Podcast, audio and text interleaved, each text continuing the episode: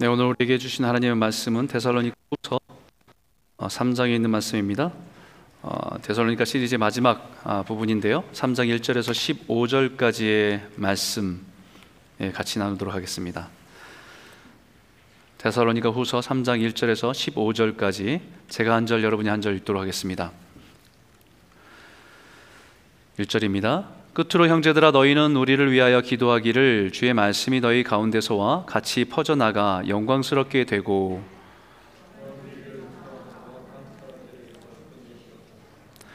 미, 주는 미부사 너희를 굳건하게 하시고 악한 자에게서 지키시리라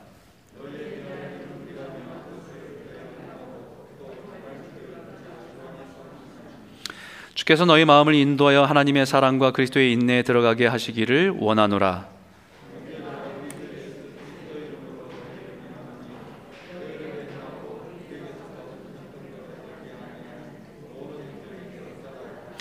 어떻게 우리를 본받아야 할지를 너희가 스스로 아나니 우리가 너희 가운데서 무질서하게 행하지 아니하며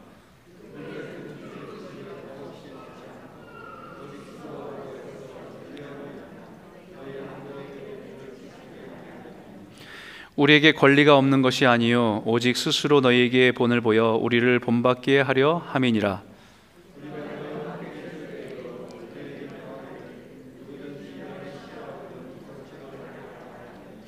우리가 들은즉 너희 가운데 게으르게 행하여 도무지 일하지 아니하고 일을 만들기만 하는 자들이 있다 하니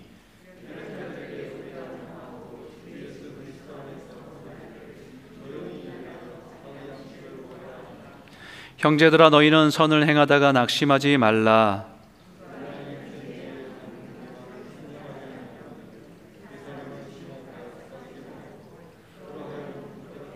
같이 읽겠습니다.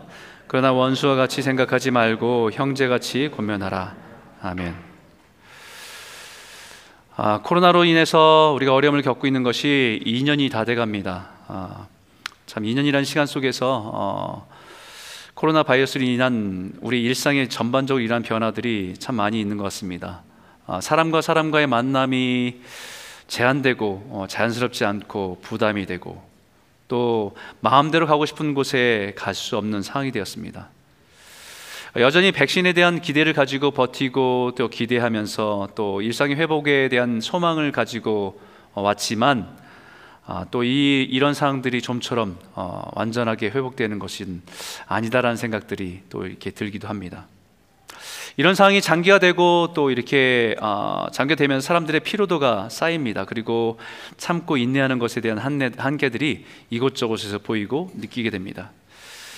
그러면서 이제는 뭐 with 코로나, 이제는 뭐 완전한 회복이 있는 것이 아니라 그냥 코로나와 더불어 살아가는 삶의 일상으로 돌아가야 된다. 뭐 이런 말들이 나오기도 합니다. 일상으로 돌아가는데 예전같이 완전하게 돌아갈 수는 없지만 그래도 어느 정도는 복귀할 수 있다라고 하는 기대감을 가지고 있습니다. 이것조차 여러 가지 변수들이 있기 때문에 또 여전히 우리는 불안감 가운데 살아가고 있는 것이 지금 우리들의 아, 현실인 것 같습니다.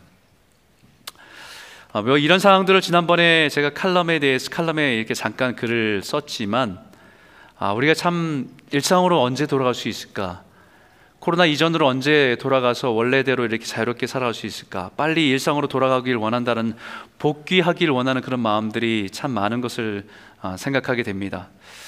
그런데 그것도 중요하지만 아, 더 중요한 것은 우리가 하나님께서 우리에게 창조하셨던 하나님이 보시기에 좋았다라고 했던 우리의 원래의 모습 그 모습으로의 복원, 깨어진 것, 어그러진 것을 원래의 모습으로 회복하는 것이 복원이지 않습니까? 그 복원이 더 중요한 것 아닌가? 코로나 다 끝나고 나서 예전처럼 막 다닐 수 있고 모일 수 있고 같이 만나서 즐겁게 할 수 있지만 사실 이 복원이 되지 않은 상태에서 살아가는 것은 또 다른 어려움들이 우리 간에 있지 않겠습니까?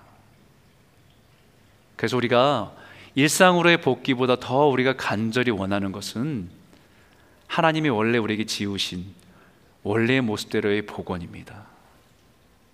그리고 그것이 신앙입니다. 그것이 하나님께서 예수 그리스도를 우리에게 십자가로 내어 주신 이유입니다. 우리가 그 사랑을 깨닫고 예수를 주로 고백하면 예수 그리스도를 통해서 하나님의 거룩함을 회복하기 원하시는 것이 분명히 하나님의 뜻이라고 말씀하셨기 때문에 우리가 잃어버린 그 하나님의 거룩함, 하나님의 형상을 회복하여 가는 것이 하나님이 원하시는 것이다. 사도 바울은 그동안 데살로니가 교회 성도들에게 우리들에게 분명하게 주는 메시지 그것은 우리가 믿음을 가지고 하나님에 대한 신앙을 가지고 살아가는 삶의 목적 신앙의 목적은 거룩함이다라고 분명하게 말씀해 줬기 때문입니다. 그리고 마지막에 오늘 다시 한번 끝으로 하면서 다시 한번 강조하고 있는 것이 있어요. 1절과 2절인데 한번 다시 한번 읽도록 하겠습니다. 함께 읽겠습니다. 끝으로 형제들아 너희는 우리를 위하여 기도하기를 주의 말씀이 너희 가운데서와 같이 퍼져나가 영광스럽게 되고 또한 우리를 부당하고 악한 사람들에게서 건지시옵소서 하라. 믿음은 모든 사람의 것이 아니니라. 여러분 믿음은요 모든 사람의 것이 아니래요. 믿음은 하나님의 선물입니다 우리가 믿기로 결정해서 믿은 것 같은데요. 내 의지로 결정해서 그 믿음을 가지고 지키는 것 같은데 믿음은 하나님께서 우리에게 주신 선물이라고 말합니다. 믿음은 내가 가진 신념, 내 의지력, 내 정신력 이것에 의지하는 것이 아니라 내가 믿기로 결정해서 믿음이 생긴 것이 아니라 내가 믿어주기로 마음 먹었기 때문에 내 마음에 내 삶 가운데 믿음이 생긴 것이 아니라 믿음은 하나님이 우리에게 주신 선물이다. 저는 이 말씀을 목회를 하면서 여러분들을 만나면서요. 이제 막 그 질병 때문에 암 선고 받고 이제 얼마 남지 않은 인생을 사시는 분도 그 마지막 순간에 예수를 믿고 믿음으로 반응하는 분도 보았지만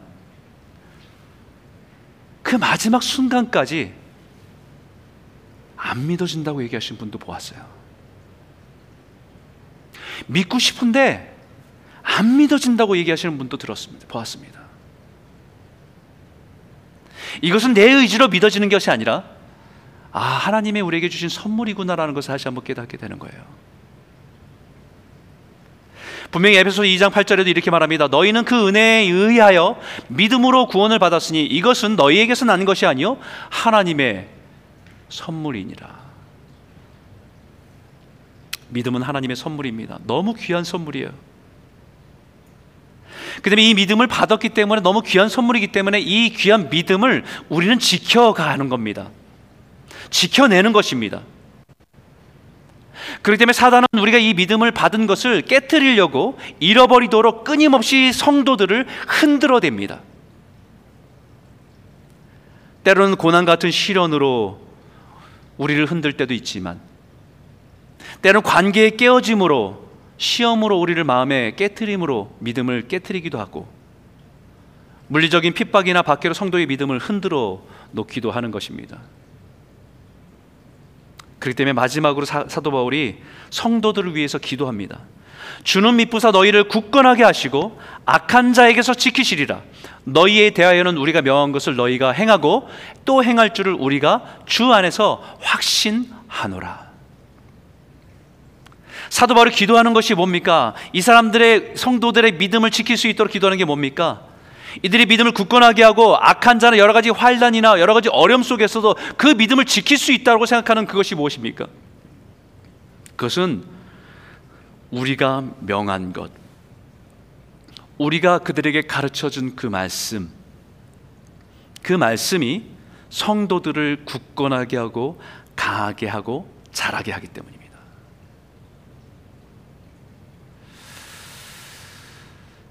여러분 우리가 믿음을 가졌는데 이 믿음이 끝까지 견고하게 있으면 좋은데 이게 우리가 말씀과 멀어지면 믿음도 흔들릴 때가 참 많아요. 자기는 모태 신앙이고 오래 신앙생활을 해서 믿음이 있다고 하는데 어느 순간 보면 그 믿음이 다 흔들려서 나약해져 있고 연약해져 있는 그 모습을 볼 때가 있습니다. 한 번 믿음이 있으면 전혀 변함이 없는가? 믿음이 약해지기도 하고요. 믿음이 흔들리기도 합니다. 심지어는 믿음을 잃어버리기도 해요. 믿음의 분량이 다르듯이 작은 믿음이 있고 큰 믿음이 있다고 얘기합니다. 그리고 우리 믿음은 반드시 장성한 자의 분량이까지 자라가라고 분명히 말합니다. 아주 단순한 복음. 예수 믿으면 구원받습니다. 예수 믿으면 천국 갑니다. 예수님이 우리의 구주 되시고 우리의 왕이십니다. 여러분 이 간단한 이 복음 아주 함축된 이 복음을 믿는 것도 믿음입니다. 근데 믿음의 초보입니다. 우리 인간적인 관계 속에서 저 사람이 좋은 사람이라는 것을 보면서 첫인상이 좋아서 어, 좋은 사람 같다는 믿음이 생겼습니다. 근데 그 믿음이 그 사람의 관계 속에서 계속해서 빌드업 되지 않으면 그 믿음은 흔들릴 수 있고 여러 가지 상황 속에 그 믿음은 잃어버릴 수 있어요. 우리 예수님이 누구신지를 알아가는 과정 속에서 경험하고 그 하나님의 예수 그리스도의 은혜를 경험하면서 그것을 알아가면서 우리의 믿음은 더 자라고 더 성숙해진다는 것을 우리에게 말씀하고 있습니다. 그리스도를 아는 지식이 더 풍성해질 때 믿음은 자라간다는 겁니다. 그래서 믿음은 어린아이의 믿음이 있고 청년의 믿음이 있고 아비의 믿음이 있다고 얘기합니다. 어린아이의 믿음은 그냥 가르쳐 준 대로 또 그것을 받아들이면서 반응하는 믿음이겠지요. 그런데 늘 불안합니다. 애들이 하루 종일 울고 웃었던 것처럼 우리의 감정에 따라서 울고 웃으며 그것은 늘 언제나 변화가, 변화가 있습니다. 청년의 믿음은 자신의 믿음을 지킬 수 있는 힘이 있고 그것을 싸워낼 수 있고 자기가 어떤 것을 해서 자기의 양분을 얻을 수 있는 힘이 있습니다. 더 나아가서는 아비의 믿음은 자기의 믿음뿐만 아니라 연약한 자를 돌보고 아들처럼 딸처럼 돌볼 수 있는 믿음으로 자라간다는 것이죠. 믿음의 성전을 우리가 믿고 의지하는 주님을 도우시고 그 주님이 우리를 도우시고 인도하실 것을 믿기 때문에 사도 바울은 그렇게 기도합니다. 그리고 5절에 이렇게 말하지요. 주께서 너희 마음을 인도하여 하나님의 사랑과 그리스도의 인내에 들어가게 하시기를 원하노라. 하나님의 사랑과 그리스도의 인내에 들어가게 하시기를 원한다. 우리 믿음이 자라서 그리스도 안에서 그리스도 안에서 완성되기를 원한다. 이것은 우리의 신앙의 목표입니다. 골입니다. 평생에 흔들림 없이 바라보고 따라가야 될 표대입니다. 아무리 여러 가지 상황이 어렵고 수많은 시험과 유혹과 박해, 핍박이 있어도 흔들리지 않고 바라봐야 되는 영적인 표대입니다. 그것이 사도 바울이 평생에 싸웠던 선한 싸움이고 우리가 믿음을 지키는 동일한 싸움인 것입니다. 사도 바울이 평생에 걸쳐 나아간 길이었고 또 우리 한 우리도 또한 그 길을 걸어가야 될 신앙의 길인 것을 말하고 있는 것입니다. 완전하진 않지만 믿음의 길을 걸어가는 사람의 분명히 본받아 걸어가는 것이 같이 함께 걸어가는 것이 교회요, 교회 공동체라고 말하기 있기 때문입니다. 먼저 예수를 믿는 사람의 믿음에 자라고 나아가는 그 모습을 보면서 또 다른 사람이 그 사람을 따라가고 그 사람을 걸어가는 그 발자취를 믿음의 길을 걸어가는 것이 교회 공동체이기 때문이죠. 예수님의 본을 따라서 또 그 길을 걸어간 사도들의 발자취를 따라서 우리들보다 믿음으로 살았던 그 선배들, 우리 어른들, 그분들의 길을, 그들의 본을 받아서 걸어갈 때 누군가의, 누군가는 우리의 믿음의 발자취를 따라 걸어오게 되고 누군가에게는 본이 되어서 앞서 걸어가는 것이 신앙이기 때문입니다. 그렇기 때문에 사도 바울은 6절과 7절에 이렇게 고백합니다. 같이 한번 읽을까요? 함께 읽겠습니다. 시작. 형제들아 우리 주 예수 그리스도의 믿음으로 너희를 명하노니 게으르게 행하고 우리에게서 받은 전통대로 행하지 아니하는 모든 형제에게서 떠나라. 어떻게 우리를 본받아야 할지를 너희가 스스로 아나니 우리가 너희 가운데서 무질서하게 행하지 아니하며 오늘 설교 제목이 본을 보여 본받게 하라는 말씀입니다. 우리가 본을 보인다는 것이 참 부담스럽죠. 왜냐하면 누군가에게 내가 본을 보인다는 것은 굉장히 프레셔가 있습니다. 부담이 됩니다. 완전하지 않다는 것에 대한 부담이고 실수가 많다는 것에 대한 부담이 있어요. 근데 여기에 본이 되는 신앙이 무엇인지 성경을 통해 우리에게 말씀하고 있는 것은 첫 번째 본이 되는 신앙은 영적인 질서 안에 살아가는 것입니다. 여기 이렇게 말하죠. 이것은 명령입니다, 여러분. 권면하는 게 아니고 이것은 명령입니다. 명령을 따라 명하노니 하나님의 명령입니다. 더 정확하게 말하면 하나님의 사랑 안에서 그 명령을 따르는 것입니다. 앞에서 주께서 너희 마음을 인도하여 하나님의 사랑과 그리스도의 인내에 들어가게 하시기를 원하노라라고 한 것처럼 하나님의 사랑 안에서 우리의 신앙이 그 명령을 따라 살아가는 것이 우리의 신앙을 자라게 하는 것이기 때문입니다.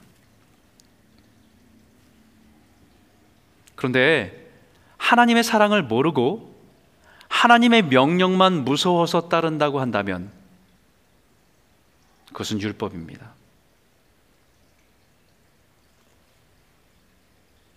예수님의 사랑을 모르면서 예수님이 걸어가신 십자가의 길을 걷는 것은 자학과 고행입니다. 가끔 우리 보지요. 사순절 때 우리 동남아시아나 아니면 아프리카에서 막 자기 스스로가 막 고행하면서 가시 막 철망을 막 몸을 찢어서 고통받고 있는 사람들을 볼 때가 있습니다. 예수님의 관계가 없는데 그 십자가의 길을 따라가는 것이라고 하는데 그 십자가의 길을 가는 게 아니고 자학행입니다. 하나님의 사랑과 명령에 따라 반응하는 것이 무엇인지 여기 말하고 있는 것은 질서 있게 행하는 것이다라 말합니다. 여러분 질서 이 말은 여기서 명령으로 하면서 군대 용어를 사도 바울이 씁니다. 질서라는 단어를 쓰면서 우리에게 이미지로 말하고 있는 것은 군인들의 모습을 상상하게 하는 거예요. 여기 군인 군대 갔다 오신 분들 남자분들 계시지만 군대에서 중요하게 여기는 게 있습니다. 여러 가지가 있겠죠. 근데 오와 열이 중요하다고 얘기해요. 오와 열. 고개를 끄덕이신 분들이 오와 열이 중요하다.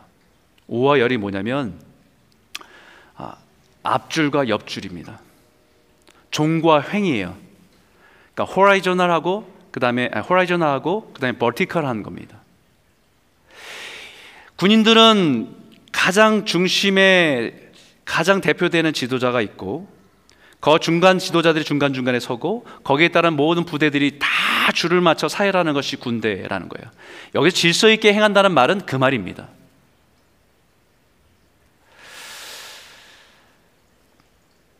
그것이 그리스도인의 본이 되는 신앙이라고 말합니다. 영적인 질서 안에서 살아가는 것을 그것이 본이 되는 삶이라고 말하고 있는 것입니다.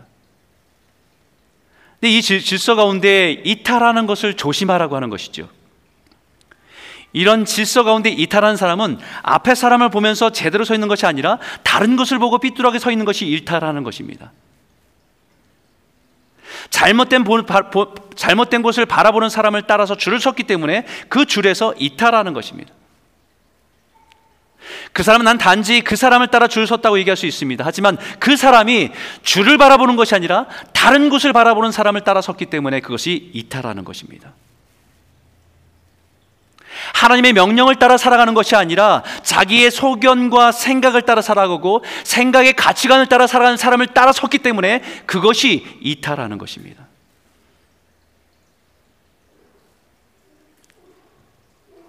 그 질서에서 벗어나는 것입니다. 사도 바울은 이렇게 말합니다. 어떻게 우리를 본받아야 할지 우리를 본받으라. 이거 여기서 한 번만 이렇게 얘기한 것이 아닙니다.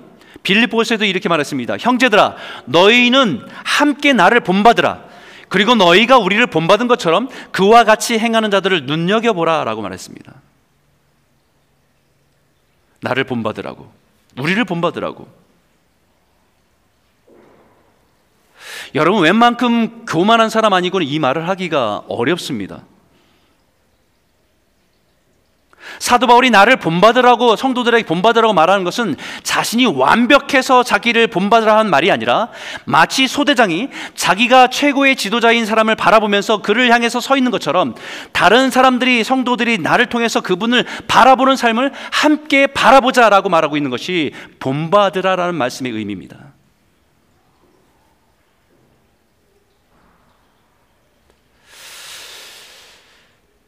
하나님을 향해서 내가 완전하진 않지만 그분을 향해서 그것을 바라보며 살아가려고 몸부림치는 그 모습. 내 연약함이 드러날 수도 있고 내 부족함이 드러날 수 있지만 아니 나를 통해서 주를 바라볼 수 있는 것이 그것이 본받으라고 하는 말씀입니다. 고린도전서에 보니까 하나님은 무질서의 하나님이 아니시요 오직 화평의 하나님이시라고 분명히 말했습니다. 하나님은 질서의 하나님이세요. 고린도 교회가 수많은 은사들이 각자마다 너무 많은 은사들이 있어요. 영적인 변화들, 영적인 역사들이 있습니다. 그런데 거기서 일어난 일들은 혼란이었어요. 다툼이었습니다. 갈등이었습니다.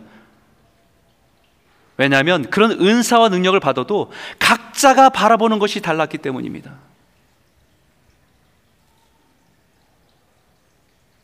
하나님이 우리에게 주셔서 우리가 본받으는 삶은 우리에게 각자의 주신 것을 가지고 주를 바라보는 자리에서 자기의 역할 속에 있는 자리에서 주님을 바라볼 때 그것이 질서 가운데 있는 것이 본받는 삶이라고 가르쳐 주고 있는 것이지요. 창세기 하나님께 창조하실 때에 그때의 모습을 이렇게 표현합니다. 땅은 혼돈하고 공허하며 흑암의 깊음 위에 있고라고 말했습니다. 하나님이 창조하기 전에 땅은 케이오스 혼돈입니다. emptiness 공허합니다. darkness 흑암 가운데 있었다는 거예요. 그 가운데 빛이 있으라 말씀하시니 그 모든 것이 보시기에 좋도록 코스모스 질서가 되는 겁니다.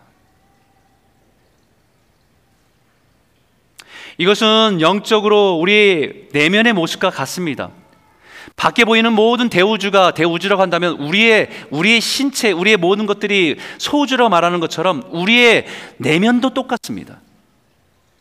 모든 것을 가져서 다 누리고 있는 것처럼 만족스럽고 행복하게 사는 것처럼 보이지만 그 인생의 영 깊은 곳에는 혼돈이고 공허하고 흑암밖에 없습니다. 그곳에 빛 대신 예수가 오실 때 우리의 삶의 의미를 찾고 살아갈 목적을 깨닫고 우리 안에 질서가 생기는 거예요. 그것이 요한복음이 말하는 말씀입니다. 그 말씀이 빛이 되어서 우리의 어둠을 몰아내시는 거지요. 우리가 하나님의 말씀을 따라 순종하며 살아가는 것이 영적으로 질서 안에서 살아가는 것입니다. 나를 본받으라고 하는 것이 내가 어떤 것에 완전해서 나를 다 닮아라라고 얘기하는 것이 아니라 내 부르심 가운데 있는 그 자리에 내 주신 나에게 주신 은사가 있는 그것을 통해서 각자가 주님을 바라보는 그 질서 가운데 있는 것이 그것이 본받는 자의 삶이다라는 것입니다.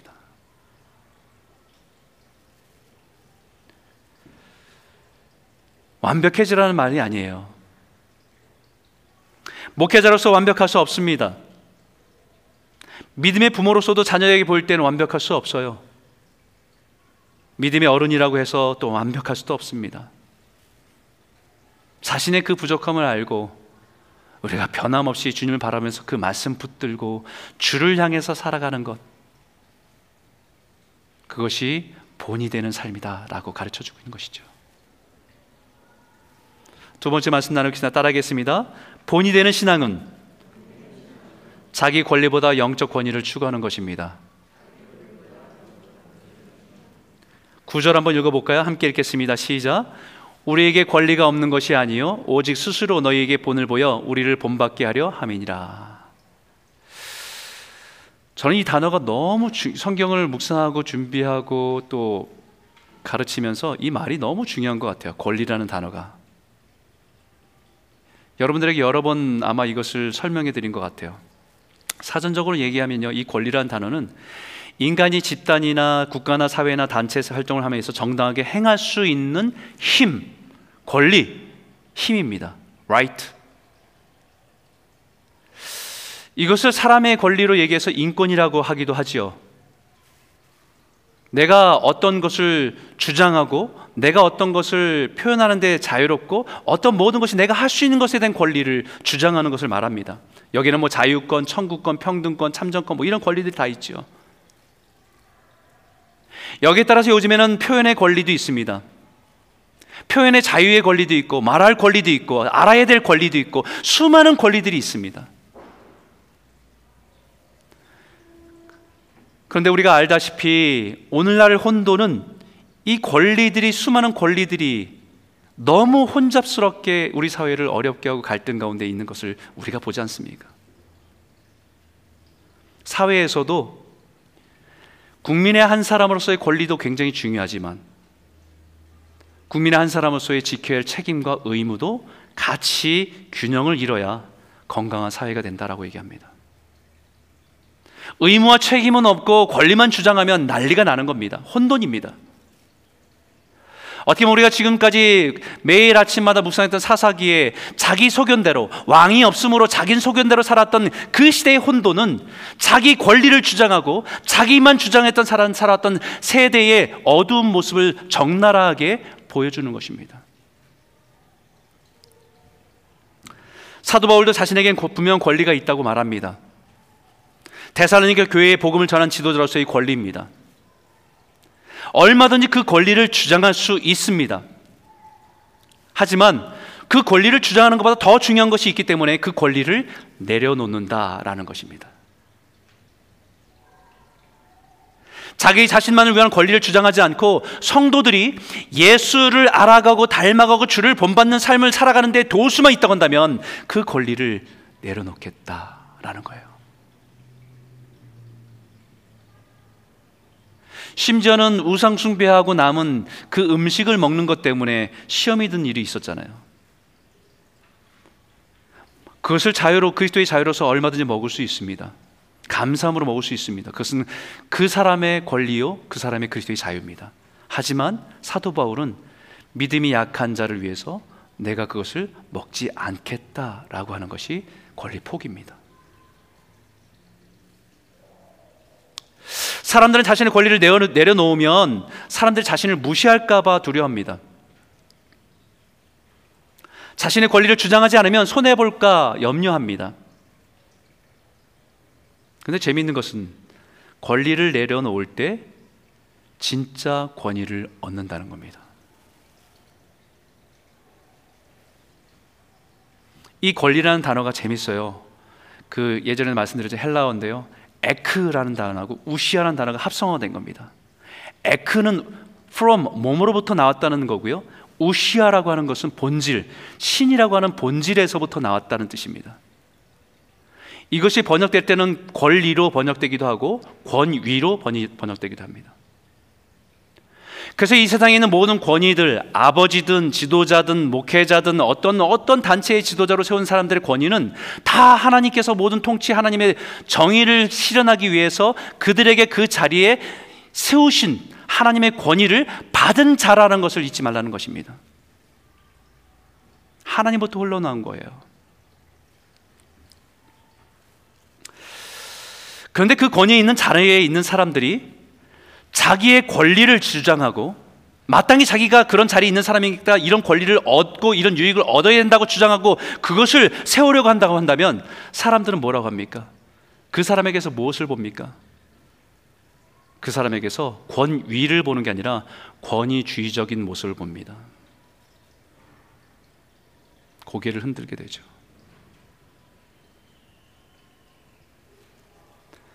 그러나 마땅히 주장할 것이 있어도 그 권리를 내려놓고 오히려 종처럼 섬기는 모습을 보이면 사람들이 그 사람을 무시하는 것이 아니라 그 사람에게서 진정한 권위를 봅니다.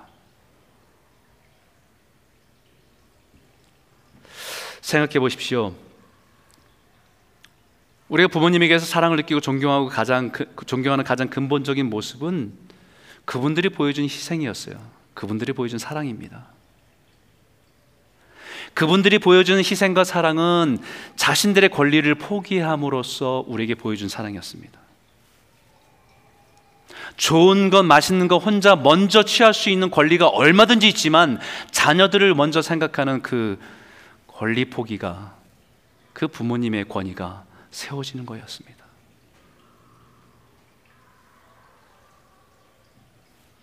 세상의 지도자들도 마찬가지 아닙니까?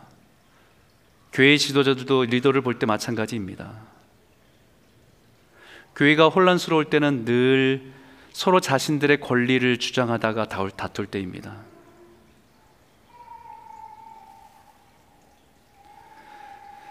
여러분, 우리는 일하지 않을 권리도 있어요. 봉사하지 않을 권리도 있습니다. 섬김 받을 권리도 있고 돌봄 받을 권리도 있고 성도로서 케어 받을 권리도 있습니다. 데살로니가 교회에도 마찬가지입니다. 이렇게 말했어요. 11절과 12절 한번 볼까요? 함께 읽겠습니다. 시작. 우리가 들은즉 너희 가운데 게으르게 행하여 도무지 일하지 아니하고 일을 만들기만 하는 자들이 있다 하니 이런 자들에게 우리가 명하고 주 예수 그리스도 안에서 권하기를 조용히 일하고 자기 양식을 먹으라 하노라. 자기의 권리만 주장하는 생, 주장하고 주장할 때 생기는 일은 혼돈과 무질서입니다. 일하지 않을 권리, 봉사하지 않을 권리, 다툼과 갈등만 남게 됩니다. 이것을 보면 그때나 지금이나 마찬가지인 것 같아요. 여기 보니까 도무지 일하지 아니하고 일 만들기만 하는 자들이 있다. 자신의 권리를 내려놓고 섬기기보다는 자신의 권리만 주장하며 살아가는 사람들이 늘 있었다라는 거예요. 2000년 전의 교회나 오늘 21세기의 교회나 사람이 살아가는 곳은 늘다 똑같다는 거예요. 요즘 저희 집에는 코로나로 인해서 함께 있는 시간들이 참 많아졌습니다. 그러다 보니까 엄마는 삼시세끼를 다 챙겨줘야 돼요. 설거지해야 되죠, 청소해야 되죠. 집안일이 정말 많아졌어요. 그래서 좀 아이들한테 일도 나누고 또 맡기기도 하고 아이들한테 뭐 이것을 좀 해라라고 시키면 왜 만날 나만 시키냐고 나는 했다고 쟤는 맨날 안 한다고 뭐 이 일이 늘 집안에서 일어나는 일이에요 자기는 공부해야 되고 자기는 시험 준비해야 되고 왜 맨날 쟤는 맨날 안 하게 놔두냐고 투덜대며 원망하는 일들이 나타나요 다 자기 권리 주장이죠 그래서 사도 바울은 그리스도 안에서 권하기를 조용히 일하며 자기 양식을 먹으라고 하는 것입니다. 왜 그리스도 안에서입니까? 왜 그리스도 안에서라고 얘기해요? 그리스도께서 자신의 권리를 내려놓고 우리를 위해서 종으로 오신 모습을 기억하라는 거예요.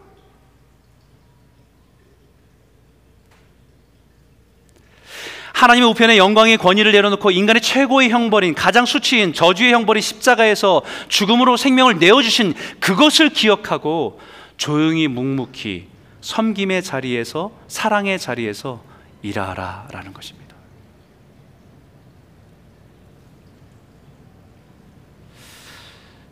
그 자리가 예수님을 닮아가는 영적 권위의 자리이기 때문입니다. 그렇기 때문에 다시 이렇게 권면하지요. 형제들아, 너희는 선을 행하다가 낙심하지 말라. 그것이 하나님 보시기에 선이라는 것입니다. 하나님의 보시기에 좋았다라고 말씀하신 그 선이 그 섬김의 자리에 종의 모습으로 섬김의 자리에 서 있는 그것 자기의 권리를 주장하지 않고 권리를 내려놓고 하나님이 보여주신 그 모습대로 섬기는 그 자리에 있는 것이 영적인 권위를 얻는 자리이기 때문에 그것이 보기에 좋은 자리, 하나님 보시기에 아름다운 자리라 말씀하시는 거예요.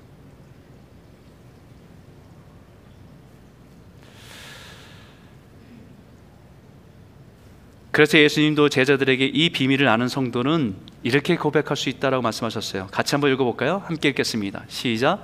이와 같이 너희도 명령을 받은 것을 다 행한 후에 이르기를 우리는 무익한 종이라 우리가 하여야 할 일을 한 것뿐이라 할지니라.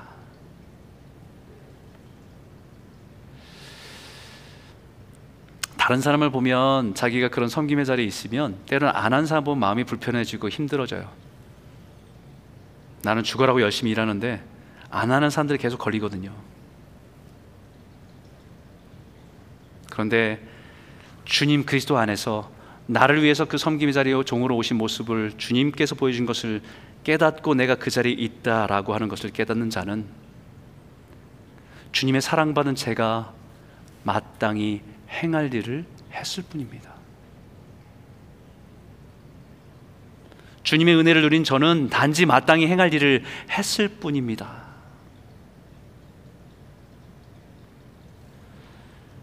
우리는 이 사람에게서 뭘 봐요? 영적인 권위를 봅니다. 사랑하는 성도 여러분, 이 고백이 저와 여러분의 고백이 되길 바랍니다. 자기의 권리를 주장해서 자기 이익을 채우는 자가 아니라 마땅히 누릴 권리가 있지만 그것을 내려놓고 우리에게 본이 되신 예수님을 따라 살아가는 영적인 권위가 있는 성도로 자라가시는 저와 여러분 모두가 되시길 주 이름으로 축원합니다. 세 번째 따라 읽겠습니다. 본이 되는 신앙은 정죄가 아니라 사랑입니다. 14절과 15절이 이렇게 말합니다. 같이 한번 읽어볼까요? 같이 읽겠습니다. 누가 이 편지에 한 우리말을 순종하지 아니하거든 그 사람을 지목하여 사귀지 말고 그로 하여금 부끄럽게 하라. 그러나 원수와 같이 생각하지 말고 형제같이 권면하라. 여러분 마지막으로 우리가 주를 본받고 주 안에서 질서 있게 살아가는 데 있어서 조심해야 될 것은 우리 말을 순종하지 아니하거든 그 사람을 지목하여 사귀지 말라라고 말합니다. 그 영적인 질서를 벗어나는 사람들을 보면 따라가지 말라는 거예요. 이 말은 마치 그 사람들 소외시켜 놓고 그 사람 배제시켜 놓고 그 사람 왕따시키고 그 사람 정죄하라는 말이 아닙니다, 여러분. 교회 안에 하나님의 질서 속에서 하나님을 바라보면서 각자의 자리에서 은사를 따라서 섬기고 살아가는 모습으로 살아가야 되는 것이 마땅히 본을 보이는 모습인데 그렇지 않고 교회 여러 가지 문제를 일으키고 갈등을 일으키는 사람들을 보면서 그 사람들을 비난하고 정죄해서 그 사람들을 제외시키란 말이 아니라는 겁니다.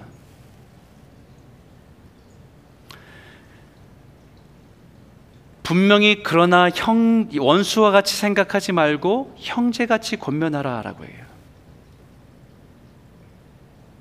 우리가 잘못하는 실수가 하나 여기 있어요.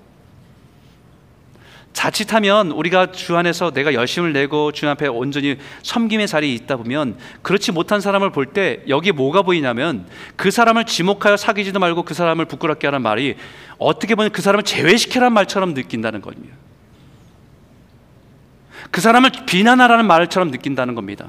근데 그럴까봐 여기에 이렇게 써 있어요. 그러나 원수같이 생각하지 말고 형제같이 권면하라. 저는 이 말이 굉장히 이게 그럼 어떻게 하란 말이지?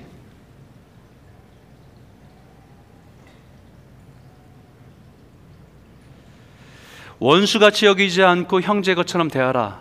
그리고 그 사람들과 사귀지는 말지만 그 사람들과 구별해야 된다. 이게 굉장히 어렵잖아요, 그죠? 근데 여기에 제가 묵상하면서 하나 깨닫는 말이 그로 하여금 부끄럽게 하라라는 말이에요. 부끄럽게 하는 것은요 두 가지 방법이 있더라고요. 하나는 그 사람의 수치를 드러내서 그것을 막 사람들에 보게 해서 창피하게 만드는 거예요. 그 사람의 잘못을 드러내서 사람들한테 비난하게 해서 그 사람 창피하게 만드는 겁니다. 그것은 원수를 대하는 거예요. 형제를 대하는 것은 그것이 아닙니다.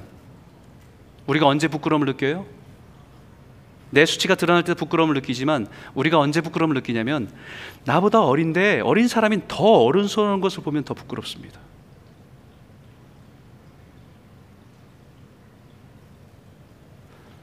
목회자인 저보다 훨씬 더 하나님 앞에 신실하고 진실하게 살아간 성도를 보면 목회자인 제가 부끄러워요.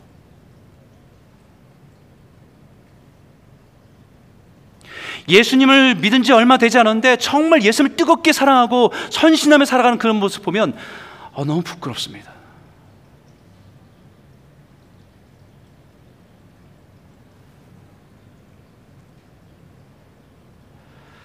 때로는 갈등이 있어서 내가 잘못했는데 오히려 그 사람이 잘못했다고 먼저 손을 내미는 거 보면 아, 제 마음이 너무 부끄러워요.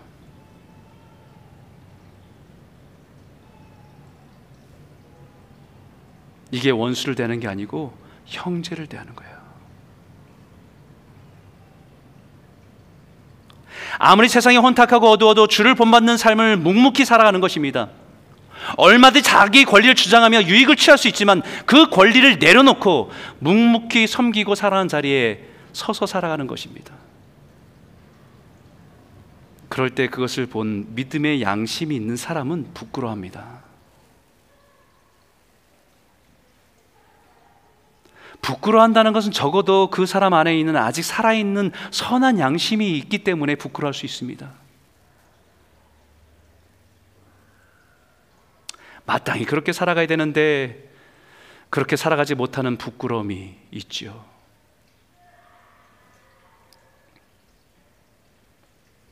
그 부끄러움은 영적인 변화의 시작이 될 수 있기 때문입니다.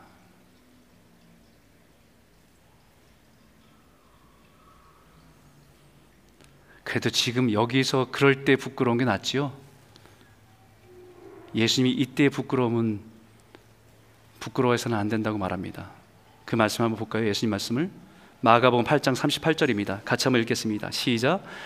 누구든지 이 음란하고 죄 많은 세대에서 나와 내 말을 부끄러워하면 인자도 아버지의 영광으로 거룩한 천사들과 함께 올 때에 그 사람을 부끄러워하리라.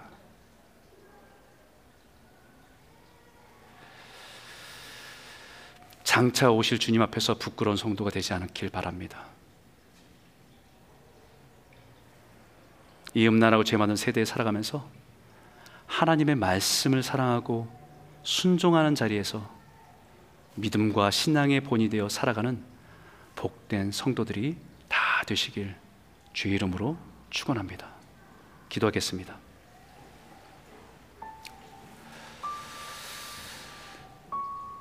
우리 한번 같이 한번 기도할까요?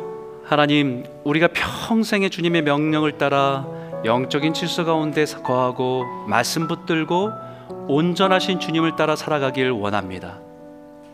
이 땅에 살아가면서 나의 권리만 주장하며 살아가지 않고 때로는 마땅한 그 권리를 내려놓고 영적인 권위를 권위의 가치를 깨닫고 살아가게 하여 주십시오. 우리가 누군가를 정죄하고 판단한 자리에서 내려오게 하시고 예수님을 본받아 주님을 닮아가는 삶을 통해서 누군가에게 본이 되는 삶으로 살아갈 수 있는 성도가 되게 하여 주시옵소서. 하나님 우리가 이 공동체 안에서 여러 사람들을 만날 텐데 그 만난 사람들을 그 아픔을 부끄러움을 드러내서 수치스럽게 만드는 것이 아니라 우리가 서 있을 그 자리에 주님이 부르신 그 자리에 영적인 권위가 있는 그 자리에 설 때에 그들이 양심의 선한 양심의 부끄러움을 느끼고 주님 앞에 한 걸음 나아갈 수 있는 그런 선한 영향이 있는 성도로 살아갈 수 있도록 우리를 인도하여 주시옵소서. 주님 앞에 부끄럽지 않은 성도로 설 수 있도록 우리를 이끌어 주시기 원합니다. 한번 같이 한번 기도하기 원합니다. 함께 기도하겠습니다. 하나님 아버지 감사합니다. 하나님